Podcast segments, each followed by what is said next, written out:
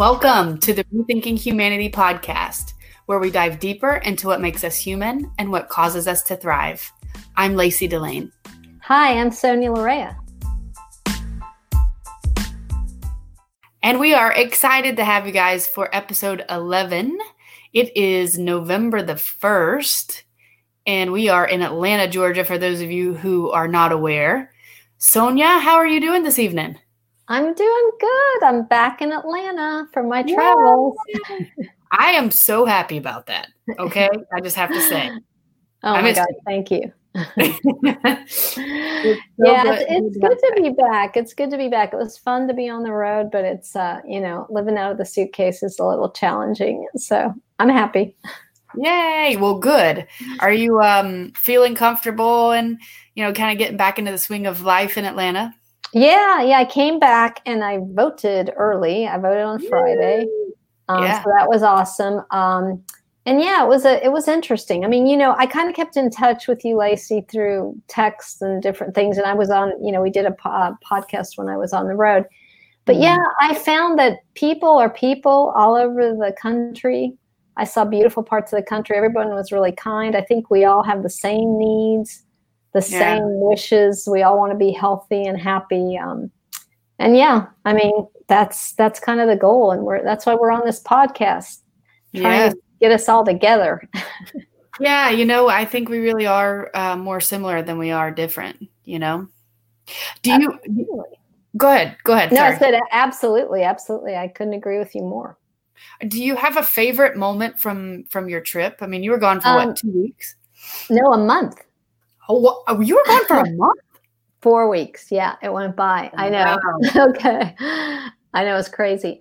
Um, there were so many moments. Like I tried to really appreciate. Here's what I did. I got to tell you, I haven't even told you this, and Lacey and I talk all the time. Yeah. Seeing some of the beautiful scenery, I did take some pictures, but sometimes I just wanted to enjoy the moment, like be mm. in the mm. moment and not feel like I had to. Oh my gosh, I got to take a picture. Got to take yeah. a picture. Yeah. So uh, that was that was pretty cool. And then I had some interesting conversations. You know, I'm a big book reader, so I went to bookstores and I love talking to the people there, you know, about the latest book they're reading or their philosophy. So yeah. those were some interesting moments and just, um, yeah, just doing the day to day life, you know. Mm-hmm. Uh, I think it's kind of good to get out of your bubble sometimes. And well, you know, I'm telling somebody who wants to travel, who loves to travel. So that is true.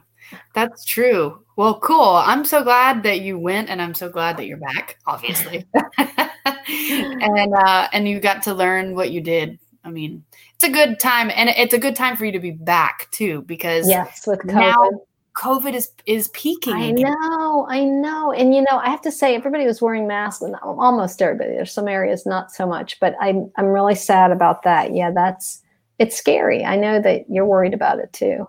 Yeah, I am. I mean, I've been a little concerned really since the spring about what the fall was and winter was going to look like. Um, and from what I've heard and seen online, the numbers are higher than they've ever been. Like, this is, I think it was like the highest was like 4,000 cases a day during mm-hmm. the lockdown. And now we're at like 9,000 or something. I mean, don't quote me on that, but it's it's much higher than right, than right. Been. And so that part, yeah, that's a little scary. I know. We just everybody just needs to keep doing what we need to do. It's the masks, the social distancing, the making good decisions, not gathering, you know, in groups for activities. Um, we yeah. know what we got to do. So hopefully, we're going to get it together. Oh yeah, absolutely. There are some some countries that deserve big time kudos um, two of them are Taiwan and Australia. Both of them have had zero cases in the last five months. And wow. that is a testament to their government, to them valuing what science says and their people following suit with what they're, you know, asking them to do as well. Um, so kudos to them. And I yeah. hope that we can, you know, kind of follow mm-hmm. in their footsteps because um, I would love to for us, just like everybody else in the world, to be able to move beyond this. And uh, and so I hope you know, fingers crossed that that's on the mm-hmm. horizon, you know, for us. Yeah, speaking of government, we have an election in two days. Yes, yes we do. That's kind of exciting. I got to be honest. I've been, I, I think I've been a little numb about it. yeah. And now I'm feeling, actually, I'm feeling excited. Like, obviously, I have no idea what's going to happen. And, you know, everybody has their preferred candidate and who they want and what they want the outcome of the night to be, I'm sure or mm-hmm. most people anyway. I I myself do. So I'm hopeful for that. But you know, regardless, it's not the end of the world. Whoever right. wins, right? Um, we will survive. Could things, you know, in each of our opinion, be better if one or the other won or didn't win? Of course. But I don't think you know we're talking about some existential thing here that you know it's we're all going to blow up and die if the other candidate that we don't want you know right right right thing. and so um, yeah, I think that brings some comfort. You know, I think when we when we really think about it, you know, we're mm-hmm. very divided. The the media likes us to feel divided um, and can to like to foster that. But reality check, we're going to be okay regardless of what happens. Yeah, hopefully. Um, I agree with you. It's important everybody get out there and vote. But at the end of the day, we're one, you know, one society that we have to move forward. Mm-hmm. And we yep. gotta we gotta be in the being mode, and we have to care about one another. That's the most important thing. Yes, 100%. You know what else is cool? Uh, today is November 1st.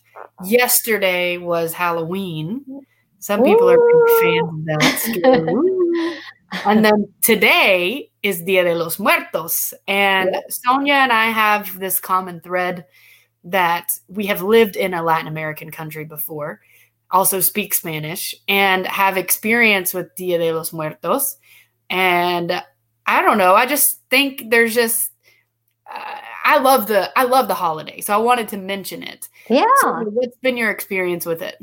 Um, well, I know of it. Uh, I, I, don't think I have the intimate experience you do, but I, I did hear them talking uh, about an exhibit that they've put up, especially with COVID, where they are actually showing because they want to honor these people that have passed, and and unfortunately, a lot of these you c- can't be with your loved ones because of you know the the mm. issue with COVID, and so they're actually having the number of individuals who have passed away, and uh, it's sad, but at the same time, it is honoring those that you know got sick and aren't with us anymore. But I like your story. Tell us about your story in Guatemala. Yeah, you know, so Dia Dia de los Muertos is a, a Latin American holiday in which people honor the folks that have passed on in their lives in various different ways, um, which is what you're referring to. Um, mm-hmm. Sonia, I'm not sure where you saw that, but it was it's kind of like a mixture of Dia de los Muertos and the COVID cases and the right. folks who passed with COVID, honoring them. Mm-hmm. And so, as much as like if you think of Dia de los Muertos like Day of the Dead, you might think of like skulls and like what does that mean? It's it's actually really cool. When I lived in Guatemala, I actually lived very close to the cemetery in the neighborhood where I lived. And so on Dia de los Muertos, we did not have school. I was teaching English there. And um, I was like, I'm just going to go wander and just see what I can learn about this holiday. And as an American, you know, someone who's grown up in an American culture, I was like, what a weird thing. People are going to hang out in the cemetery. Like, that's kind of weird. You know what I mean?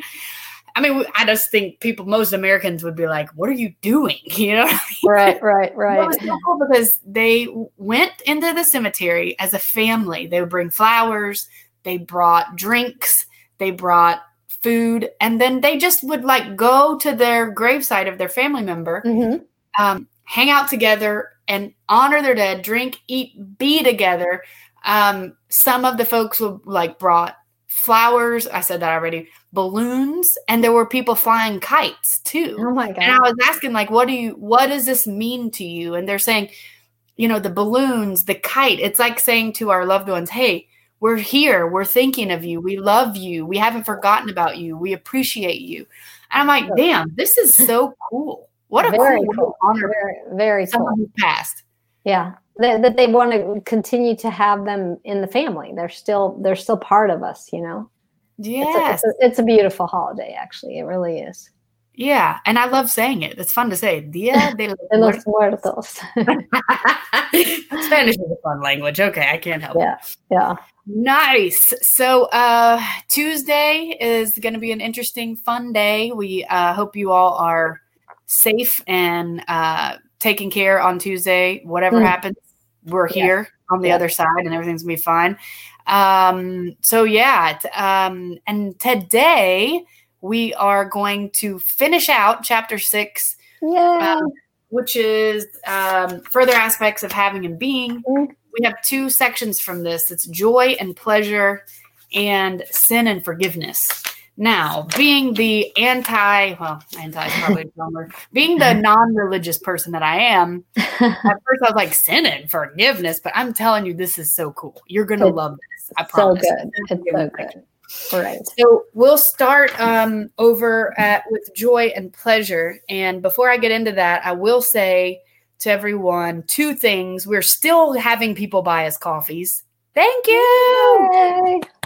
Um, that's at buymeacoffee.com slash Sonia Larea slash Lacey Delane. That's a sec- separate one. And then slash Victor Ho, our awesome technical producer. We could not do this without him. We would not be here without him. Thank you, Victor Ho. Buy Yep. Victor coffee, please. Buy the coffee anyway, um, so thank you uh, to Cheryl and Steve who bought us a coffee, and I believe oh John Vass who I was on his podcast um, earlier this year. He bought a coffee for us. For me. wow. Cool. Yeah, so that's cool. So thank you guys for buying us a coffee. And then lastly, please follow us on Instagram. We're keeping it up to date a couple times a day, well, as much as we can, but I'm having fun with it. Sonia posts, Victor Yeah. posts. So it's at Rethinking Humanity on Instagram. Check us out. Um, check us out there. And uh, yeah, we'll, we'll love to see you there. And do you want to tell everybody what's happening Friday? Oh, yeah. Tell everybody what's happening. Do you want to tell? Um, well, we are doing a special episode with our philosophy people. It- Yes. it's going to be really cool. I hope everybody tunes in. Yes. Actually, I'm so glad you said that, Sonia. I want to tell everyone to check our Instagram page because we have we have posted about this and there's a link to the talk that Eric Fromm gave on human rights and the automaton citizen.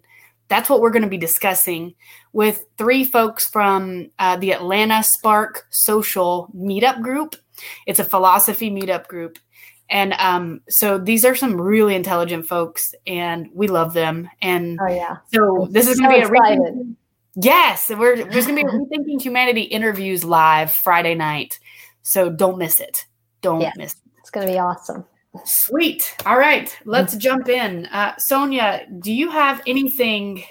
Well, what is it that kind of jumps out to you when we talk about the section on joy and pleasure, um, and you know the whole, the whole like idea behind the comparison of the two? What jumps out at me um, that you and I spoke about earlier is I, I really related to pleasure, which I think most people will, because I think of hedonistic pleasures, eating, drinking, earning money, winning the lottery, you know, all the Yeah. things we think of, buying, shopping. But joy is a little bit more of a challenge to uh, to define, at least for Mhm. me. And I Mhm. think in in what Fromm talks about, and I know you're going to get into it, is is more coming into oneself, like coming. It's it's actually there's multiple definitions, so I'm going to let you take it away. Okay, cool. Yeah. no, and you're right. It is coming into oneself. You know, I think he he opens this section by you know saying, "Hey, it's really easy to read when you see the word joy to think of it as pleasure, like to mistake the 2 Mhm. And he said it's because we live in, in a society that that's basically what we the only way we enjoy is via pleasure. sure, And so he says, but the distinction between joy and pleasure is actually crucial. And it's particularly so in reference to, surprise, surprise, the distinction between the being and the Mhm. having modes. And you might be able to guess which one is which. You know, so Yes. before we get too far in this, I want to challenge you listeners. I want to ask you some questions really quick. And let you kind of reflect because as I was was going through this section, I was like, hmm, I want to really before we get into it help you all think about how you might define the differences between the two or define the two and feel the differences. So I would I would want to challenge you to think of a time when you felt pleasure and what that was like. And then comparatively, I want you to think of a time when you felt joy. And if you can think in your mind, kind of what are the differences in what you felt, and maybe even how you felt afterwards. Okay, Sonia, any thoughts on that initially? You know, um, wow. Um, well, like I, I was thinking about it earlier, and I mentioned this to you, Lacey, that I don't know that I've had a lot of experiences of joy or that I can point to. Mm-hmm. I, I kind of have a few that I've thought about, but um, the comment that I was going to make too that you've touched upon is I think because we have this lack of joy, we're always seeking those mm-hmm. pleasures. It's yeah. we're, we're, we're um, running towards that joy. Well, if I do this, if I get this, if I, you know, it's again the having um, that we're going right. to get to that place of joy, which that's really not what joy is. Um, I think joy comes from a, a, sort of evolved, like like you know who you are, and and how can I put this? I think it comes from a selfless place, mm. and mm. and that's hmm. something that that that's what comes up for me. Um, okay. And I, I do believe, I'm sure that people can think of moments in their life. And I think they're moments, you know, when you, when that strikes you, that joy. Mm-hmm. Um, so specifically, I, I'm going to have to ponder that.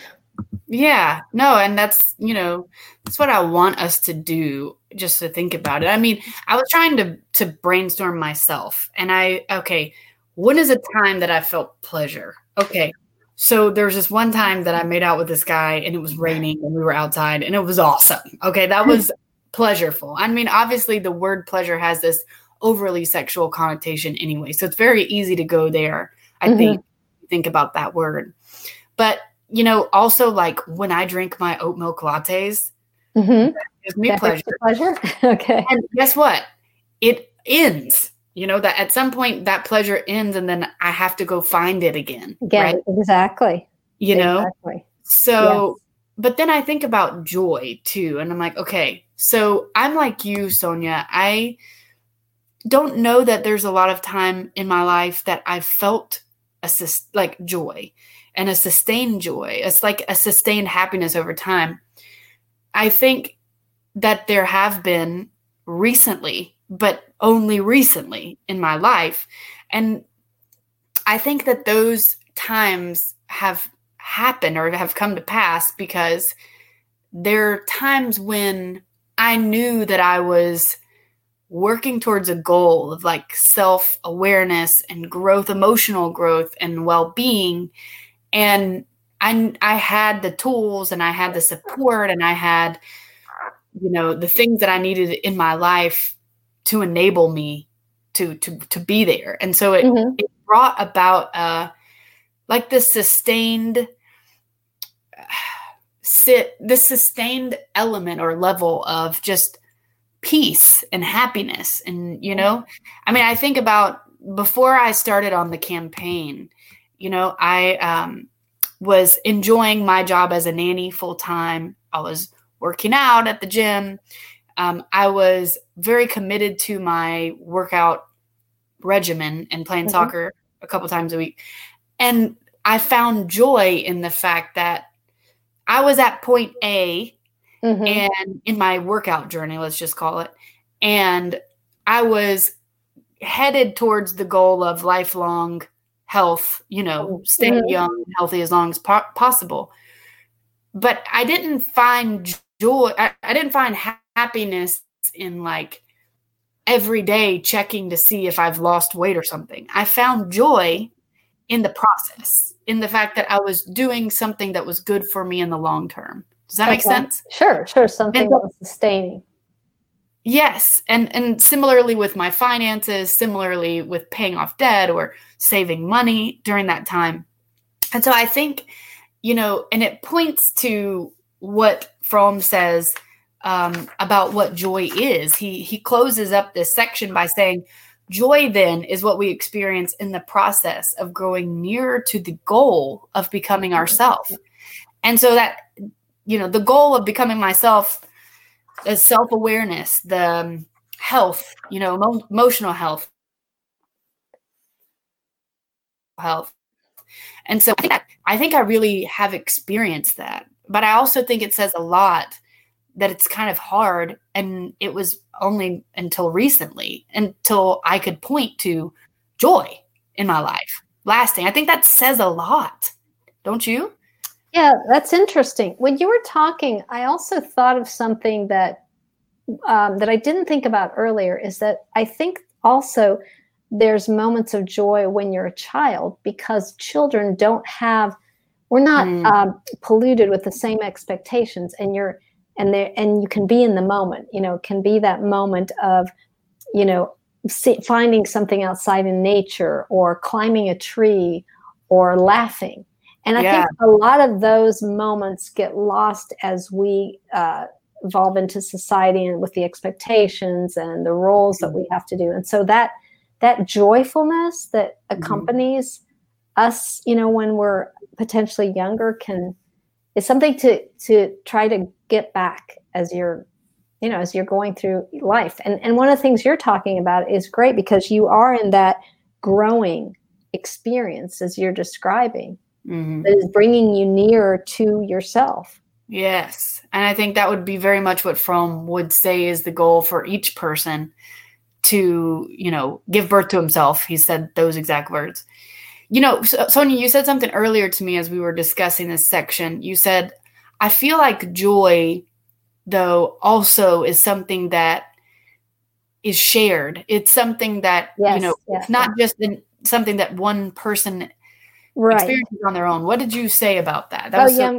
I'm, going to tell you that. And I just thought of something too that is said in this chapter where he says, Joy is the fruit of giving up having, while sadness is the mood of one who hangs on to possessions. Oh, I love that. Yeah. Oh, that's good. Um, no, I, I, tried to remember a time and when we were talking i remembered when i was in college i uh, had a boyfriend and i remember that it's so odd because you wouldn't think of relationships in this case i remember it was at the holiday and i went to give him this small gift but i remember feeling this incredible joy to give the gift hmm. with no expectation of receipt of, he didn't have a gift for me which i didn't care i literally yeah. did not care it was just in that sharing in that moment of giving. Mm-hmm. I remember feeling this incredible, it was, it was awesome. Like it didn't matter. Like I wasn't, I, there were no expectations is the way, best way I can put it. I just was yeah. so excited to give.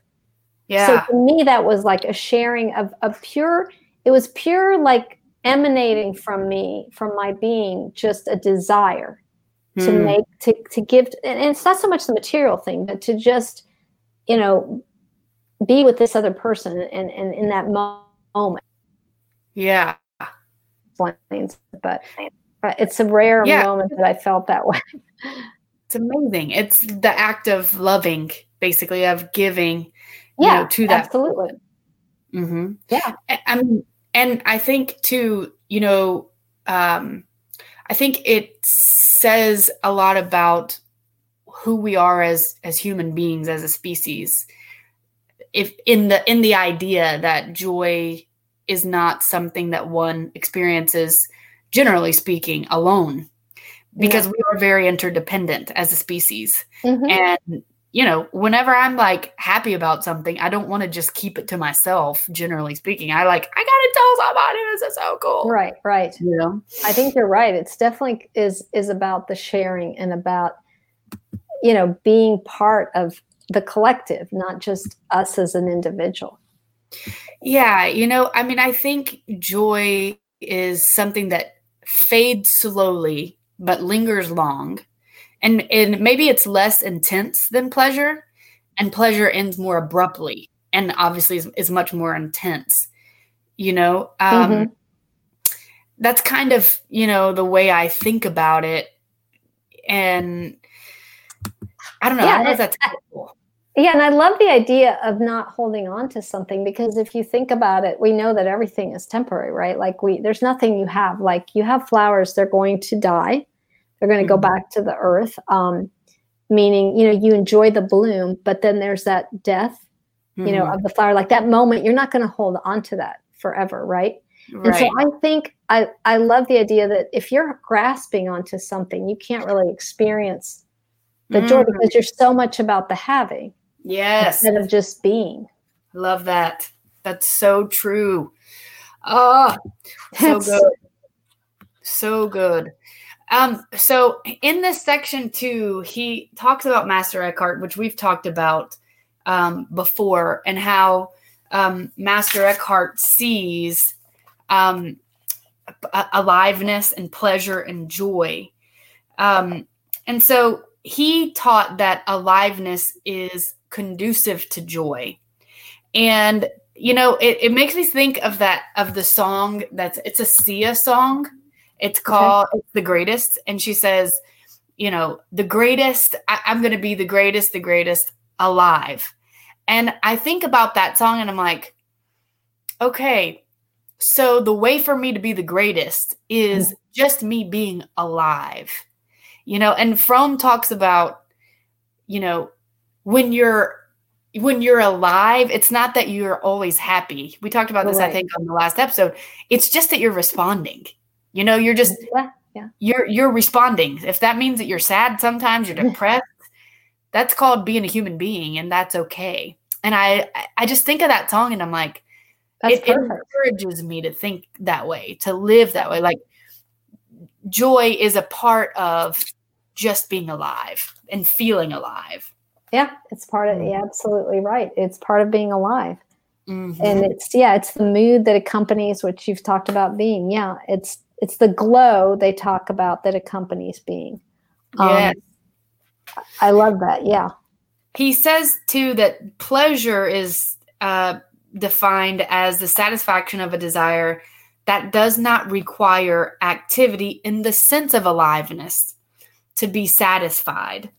So, you know, and he also mentions that that that can be like high intensity, you know, the social success, getting mm-hmm. more money, winning the lottery, blah blah blah. So it's I think it's like you said very easy for us to think of examples of that. But I love the caveat here in the sense of aliveness because I mean, I think you can feel pleasure but you can maybe not be fully present even while you're doing it. Does that make right. sense? Yeah. And and I think that he there's a part that they discuss here which I think is really good. Um, let me see if I can find it. Mm-hmm. Joy, I'll tell you because you said pleasure. Joy in sex is experienced only when physical intimacy is at the same time the intimate is at the same time the intimacy of loving. Yes. And that's awesome because obviously we know that you could just have the pleasure but right. not necessarily having joy. Correct. you know. Correct. Which you know, uh, you know, we we I don't know how common it is that people have joy. That. I mean, yeah. I want them to joy in sex. It's probably not as common as it yeah. could be. I would love that it, that it was, but I don't know that it is. You know, and so he also says that um, you know, in order. Oh, oh, sorry, this is not what I wanted to say. But they may have reached uh, the state of people have may have reached a state of like feeling a peak, an achievement mm-hmm. um, by being, you know, basically pathological. You know, right, right. Um, but the passions that are driving them, the pleasures, are not leading to a great leading them to greater human growth and strength, but on the contrary, crippling. Mm-hmm. So crippling. And so basically he's saying the reality is that when we seek pleasure, it actually does not cause um, our well-being. It doesn't cause well-being. It causes more strain actually on us as human beings. Yeah, I think it's again what we talked about earlier, chasing that, chasing that pleasure, the the, the hedonism is you're constantly chasing that. And I think if anything, that brings you down. Because when you're yeah. not at that high, then you got to keep going, that compulsion, you got to keep looking for the the next thing, the next thing. And I don't think you're feeling all the emotions you need to feel. Like you said, there could mm. be, there could be sadness, there can be, you know, struggles, but part of that is is just being alive and then it allows you to feel the joy. Yes. if you're constantly seeking that pleasure you're you're right. really become, you're really becoming numb yes. to, to, life you know? Yes. I mean he he says the pleasures of radical hedonists the satisfaction of ever new cupidities the pleasures of contemporary society produce different degrees of excitements but they are not conducive to joy in fact, the lack of joy, you've said you said this earlier, makes it necessary to seek mm-hmm. ever new, ever more exciting pleasures. Mm-hmm. So the way that it's set up is that we keep chasing after this elusive thing. Mm-hmm. you know, it, it's going to bring us joy, but it's it's it's actually causing us to kind of just keep chasing our tails. Sure, it's short lived. You know, absolutely. Yeah. And so then, on the contrary, you know, um, he says joy. This is a, a, a cool word. I like it. I, I, hope I'm saying it right. Joy is the concomitant. Concomitant. Ah, I can't. you got it. You got it. Concomitant. That's mm-hmm. it.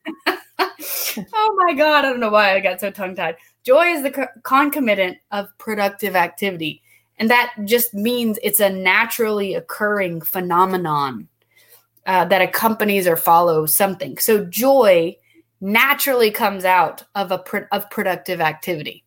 Now let me ask this question: How many of you, when you get to, you get to work and while you're at work for every second, and when you get off of work, feel joy? yeah, yeah, I didn't think so. so uh, obviously we've had conversations about what productive activity is and sure. there's a very big difference between what we call it in society and what it really is um, uh, but so yes uh, joy he says is the glow that accompanies being mm. and, a, and really productive the point of that is really productive activity actually produces joy sure yeah mm-hmm. this is something for people to really sit there and ponder, think about, right? Yeah. And I mean, I guess the last thing I would say on this is that, you know, Spinoza, Spinoza, I'm reading mm-hmm. another book on Spinoza right now. Spinoza's just awesome. But Spinoza says uh, that joy is that is man's passage from a lesser to a greater perfection. Yeah. I think that's cool. Yeah, I, I love that. Cool. All right. Cool. You ready? Sin yeah. Let's okay. So the next section is called sin and forgiveness. And I'm sure the audience, everyone has their idea of what they believe sin is and forgiveness because we've most of us are living in the Western world where we've been exposed to the Christian uh, traditions. So what I love about this part is it really he there's just so much depth in this section. One is yeah. that um, I would say that the way Fromm defines sin is ident- identical with disobedience toward the will of God. That's okay. what that's kind of the the lesson that we've all learned that when you disobey God. But what I think is is interesting is how he brings the whole idea of sin back to even the state. He talks about it in a secular way and also a religious way. So if mm. you hmm. think about the church having like a social order, it's sort of similar to capitalism because it requires that individuals follow obedience. There's an obedience. And mm. people have had to learn to fear, or they've learned to fear authority. And they've internalized this fear to transform obedience into a moral and religious category. Yeah. So it's it's even a subconscious that we're we don't we're unaware of that. But that's kind of the society. Does that make sense to you that we've yeah been in? Yeah. I mean, you know, it's like it's like the church and state worked hand in hand to accomplish their goals. yeah, yeah. Control, basically, which is right. a sad thing, but it's just reality and it's true, you know? Sure, sure. Yeah, the church needed the believers whom the states trained in mm-hmm. virtues of disobedience. And they use the example of the family. Like when you have the child, you break the will of the child to follow the obedient parent. So it's this parent child, you know, relationship that you need to follow to, to in order for that mm. child to grow up and function as a citizen of the state that needs to obey. Right. So because if, yeah, if you're going to be in the society, you have to be able to obey the authority, basically. And right. so it's not only this external thing that we learn, but we internalize it to where we feel guilty if we don't follow authority. You yes. know? Yes. And that was mind blowing to me. The first time I read that, I'm like, oh my gosh, I can relate to that because I spent several years in church. And so, you know, like it just, it was mind boggling.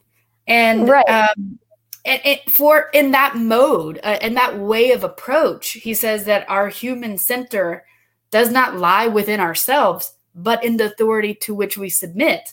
Oh, yeah. We do not arrive in that mode. We do not arrive at well being by our own productive activity, but by passive obedience to the to the ensuing um, authority and the approval from them. So with that, that's how we feel like we have arrived at some type of a well being. Right. You know, the comment you made, what I love, and, and we don't need to get into politics, but I'll give you an example. Just you could have any leader, but what happens is you have a leader that you have faith in, and we give, that's where our security comes from, and we submit to that. Yes. And it doesn't have to be conscious, it's like a subconscious thing. But we live in that having mode of society where it says to the degree that we internalize the authoritarian structure of society. We're not even aware but we're giving our power. We become a nobody yes. because we're following that yes. leader. yes. Oh sorry i'm excited. Keep talking. Can you tell? You know already. Um so the other thing i love is there's Fromm quotes a lot of fabulous people in this part of the chapter that everybody should read but thomas aquinas is one a theologian that he quotes that says mm. sin is, I love this, sin is the violation of human well being. Mm. I absolutely love that. I love and that too.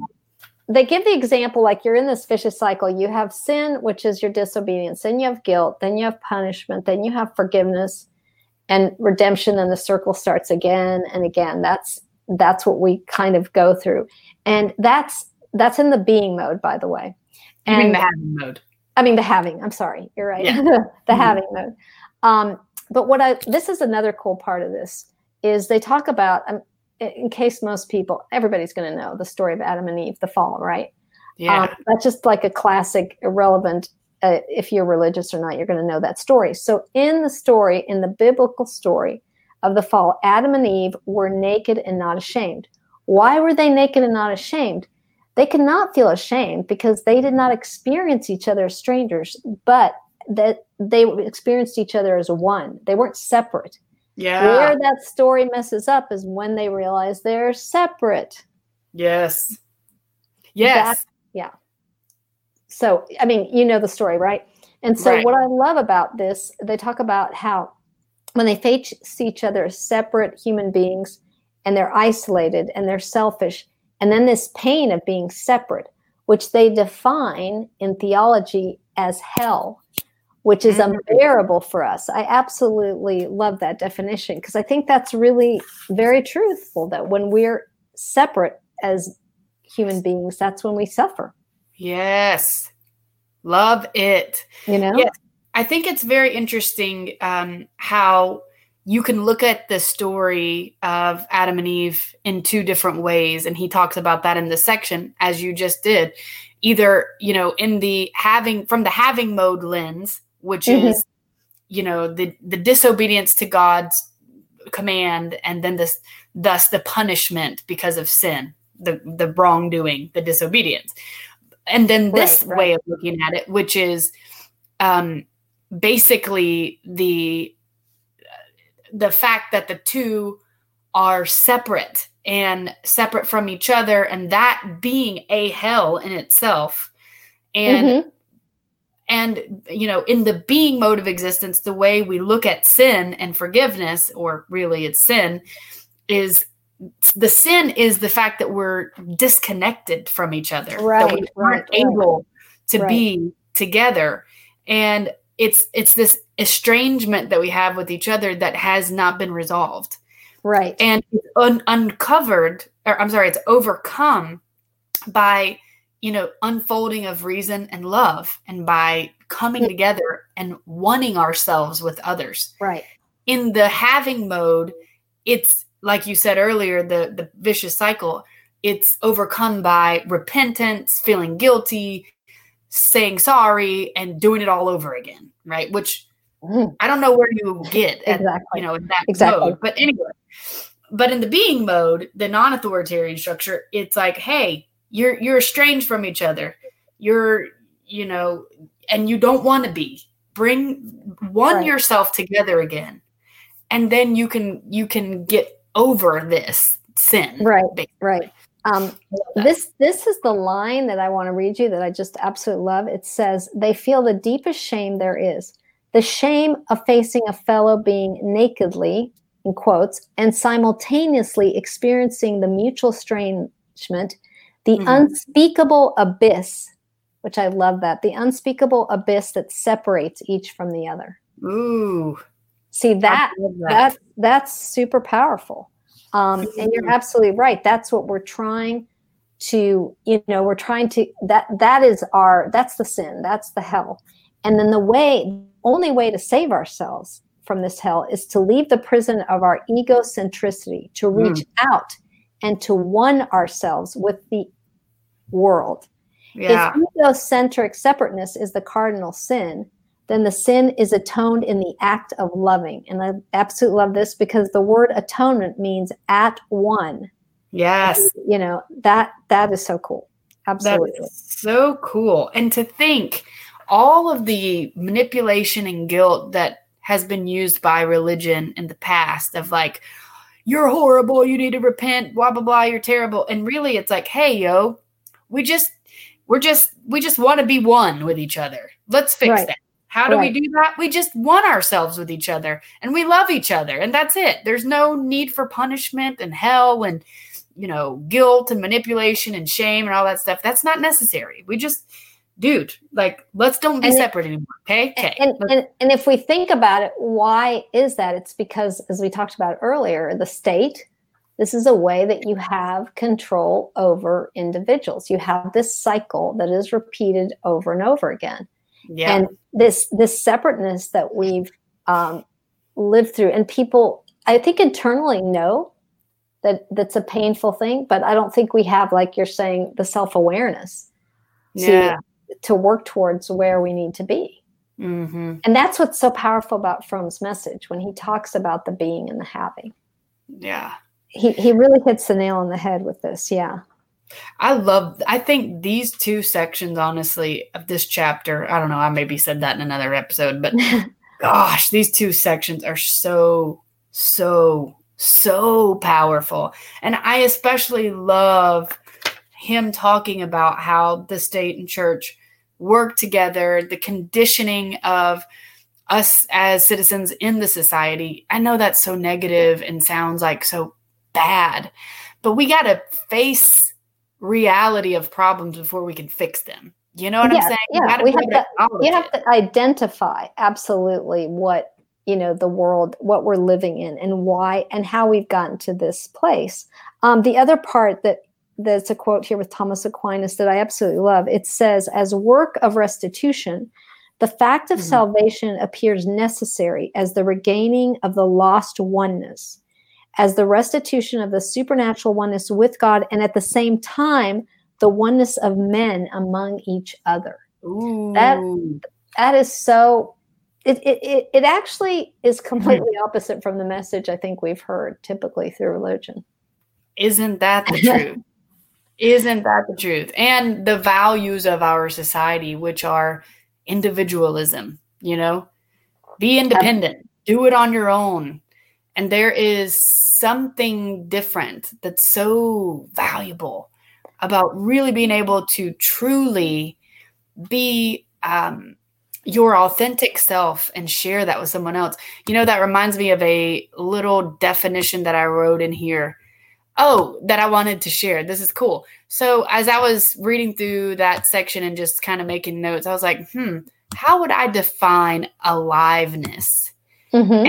my definition of it would be when you are genuinely, openly, fearlessly relating to others and yourself.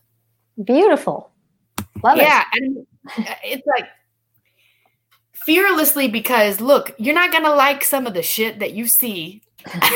you're not going to like it that you realize, "Oh, I feel depressed right now." But you're fearlessly facing these things about yourself and, and others and you're relating and you're like, "You know what, Sonia? I don't want to admit to you that, you know, I whatever I did to my friend the other day that was horrible, but I'm telling you because I'm yeah. going to fearlessly be honest about who I am with you. And that's when I'm fully alive. I agree. No, that's that that's a perfect definition. I love it. Absolutely love it. Um, I have to tell you, I got. This is another part that I didn't bring up, but I think it kind of ties us all in. It says, since the sin of separateness is not an act of disobedience, it does not need to be forgiven. Mm. But it does need to be healed. And love, not acceptance of punishment, is the healing factor. Is that perfect? Come on. Come on. And you said hell is not some place, you know, yeah. he speaks of this in the chapter. Hell is not some place sure. where you are punished forever because you're a horrible no. person. No. It's, it's, being separate from each being other. Separate being separate. Yes. That's and that's that's what you know that we talk about a lot here. Yeah, mm-hmm. it's that separateness. It's very, very, very powerful. I mean, this is something you could just keep going on and on and dig deep into. Guys, um, you, gotta, you, gotta, read Erich Fromm. I know you. I mean, I hope we do a good job of presenting it, but there's so much more here that you can gain oh, if you sure. yourself. You know, right? So do it, please. Um, right, and he quotes so many people that you could even go and look at their, you know, at their works because he does quote other um, wonderful authors and theologians. So yeah. I highly recommend looking at it. Yes, a hundred percent, guys. I think you will not be disappointed um, if you do. So please, please do. Wow, that was good. I you know, the next section of this book, Sonia, mm-hmm. is it's part three. It's called The New Man and the New Society. Don't freak out, people. We're not talking about some crazy shit. Just relax. But he talks about basically solutions. How can we solve the problem of uh, living in a society that is so driven by the having mode? And mm-hmm. so we're transitioning uh, to a little bit of a different section and as we go into um, our next few episodes, which is exciting. But um, this has been, man, this section, uh, sorry, so the last three episodes have been, man, such good stuff. Oh yeah, it's it's really, and I'm excited to get into the next part too because he's just phenomenal. What can I say? I know. I know. I know. I know, Lacey, you want to date him, but I would love to date this man. Can he just please reincarnate as someone else, or come back to life and be my age, please? no, um, no. We were actually, you know, going back to the hell thing as we close up. Um, you know, I think we had talked about this, Sonia. About I said. I just think it makes perfect sense, or maybe you were on the road. I don't know, but I, th- I said it just makes sense to me that if God is this forgiving being, mm-hmm. that we would be reincarnated. Like reincarnation, oh, I was telling Dana this, that reincarnation makes sense. And, mm-hmm. you know, she said that that's actually was a um, theology or something that they believed in Christianity long time ago. Okay. Uh, but all that to say, I, I think the forgiving, loving God that many people speak of it would make sense that uh, something like reincarnation would make sense in the eyes of the way that they bill and present God. Um, so you right. know, interesting. I'm just throwing that out there because I, I thought, right. thought that was who I talked about. That with, but it wasn't. Well, I will tell you, um, and we don't have to get into the whole because I know we're finishing up to religion, but I will tell you what's um, resonates with me that he talks about is I think in in our world we tend to see God as a separate thing, and I think when Fromm talks about the concept of it and the concept of the human being is you're one, you know, this you're one. It's not this separateness, and that I can relate to, like with nature, with yeah. human beings. It it makes a lot more sense instead of sort of this, you know, figure head.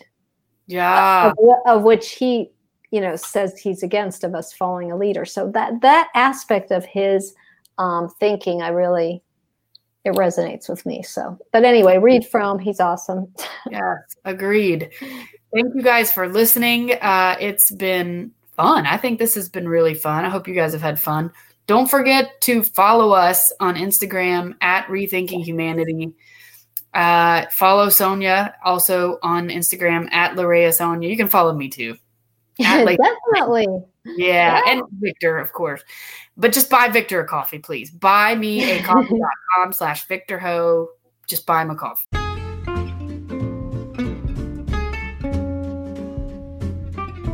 And tune in on Friday. It's gonna yes. be so cool. Live on YouTube Friday at 8:30 Eastern Time. We will be talking about Fromm's uh, talk on human rights and the automaton citizen join us. And you guys stay safe, stay calm, no matter whether your candidate wins or not on Tuesday.